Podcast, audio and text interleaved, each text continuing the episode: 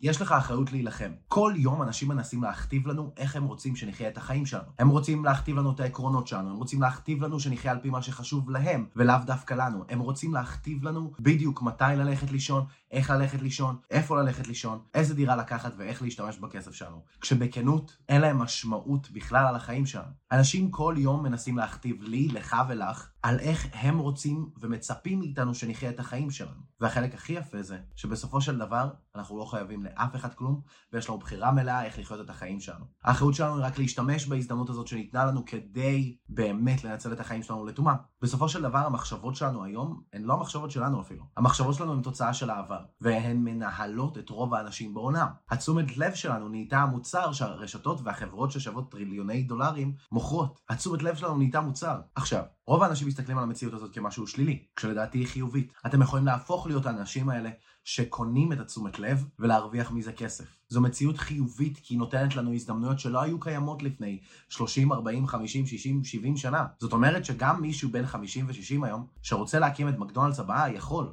והפוך, יהיה לו הרבה יותר קל ממה שהיה לבחור שהקים את מקדונלדס ב-1940. ביום יום, אתה או את בוחרים שלא לנצל את ההזדמנות הזאת. אבל אם תבחרו, הסרטון הזה יכול להיות הדחיפה הקטנה שאתם צריכים כדי לשנות את החיים שלכם לגמרי, מקצה לקצה. זה יכול להיות הסרטון שידחוף את כדור השלג, ולאט לאט תתחילו לסדר את החיים שלכם, ודברים יתחילו להסתדר, ואתם תאהבו יותר את היום ליום שלכם, ואתם תזכו לריב קצת עם אנשים, וליצור קצת חוויות שליליות בשביל להגיע למצב שבו אתם חזרה בשליטה. כי בסופו של דבר, כל האנשים, כל האנשים, יש להם מישהו ששולט עליהם. עכשיו, מי שמזיז ומשחק בכדור שלג שלכם היום, אלו אנשים אחרים. זה יכול להיות ההורים שלכם, זה יכול להיות דודה שלכם, זה יכול להיות הדודה העשיר שלכם, זה יכול להיות אינסוף אנשים. אבל בסופו של דבר, 99% מהאנשים, מישהו אחר מגלגל להם את הכדור שלג. ואני לא רוצה. שאף אחד יהיה בסיטואציה הזאת. עכשיו, כן, יש חלק גדול מאוד מהאנשים שרואה את הסרטון הזה ואומר, אוח, אני לא יכול, משתלטים עליי, אני מרגיש יותר בנוח שמישהו אחר שולט וזה בסדר, אבל לפחות תקשיבו לבן אדם הנכון. לפחות תנו לבן אדם הנכון להוביל אתכם. בן אדם שיכול לדאוג לאינטרסים שלכם, והראה לכם בעבר שיכול לדאוג לאינטרסים שלכם.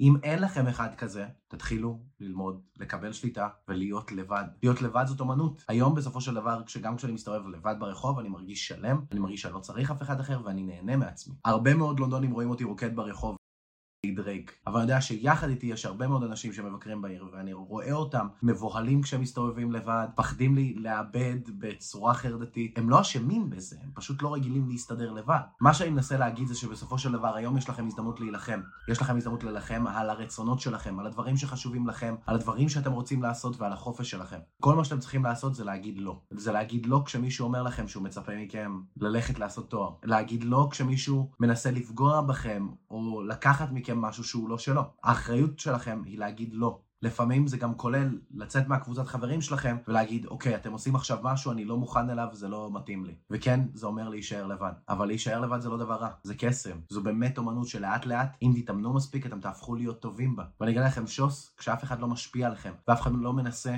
לדחוף אתכם לכיוון הרצונות שלו, לעשות מה שהוא רוצה שתעשו, אתם מרגישים בשליטה. ואין כמו שליטה. והצעד הראשון הוא באמת להגיד את זה. עכשיו, איך מתחילים? איך, איך באמת יוצרים את ההתנגדות הזאת? איך מתרגלים ללהגיד לא ולהילחם על מה שחשוב לי? הדבר הראשון הוא באמת פשוט להגיד את זה. הדבר השני הוא לשבת וליצור to-do list של דברים שאתה רוצה לעשות. דברים שחשובים לך או לך, שגורמים לכם להרגיש שלמים. דברים שאתם יודעים שאף אחד לא אמר לכם שאתם צריכים לעשות, הדברים שבאמת בטוב ובתמים בא לכם. בא לכם, אלה יכול להיות סתם דברים שבא לכם לנסות, זה יכול להיות סתם מקומות שבא לכם ללכת אליהם, זה יכול להיות סתם לשבת בפארק ציבורי ולשכב על הדשא ולהסתכל על השמיים. אבל כשאתם תעשו את זה אתם תרגישו שלמים כי זה מה שבאמת מבפנים בא לכם לעשות. בזמן הטודוליסט אני ממליץ לסגור את הטלפון ולהתנתק לגמרי מאנשים אחרים כדי שתוכלו להיות נקיים. השלב השלישי הוא להכניס את הטודוליסט ליומן ולהחליט מתי אתם עושים כל דבר שלכם כדי שהוא לא יתפספס ובסופו של דבר אם תחזרו על זה יום אחרי יום אחרי יום יהיה לכם הרבה יותר קל, תוכלו ליהנות הרבה יותר מהחיים שלכם, ואני מקווה שלמרות שאנחנו לא באיכות הרגילה שלנו, הצלחתם ליהנות מהפרק הזה של הפודקאסט. אני מאחל לכם חופש להתנתק מכולם וליהנות מעצמכם וללמוד את הלבד שלכם באמת, כי בסופו של דבר יש לכם אחריות כלפי עצמכם לחיות חיים חופשיים, וכשאתם תלויים באנשים אחרים,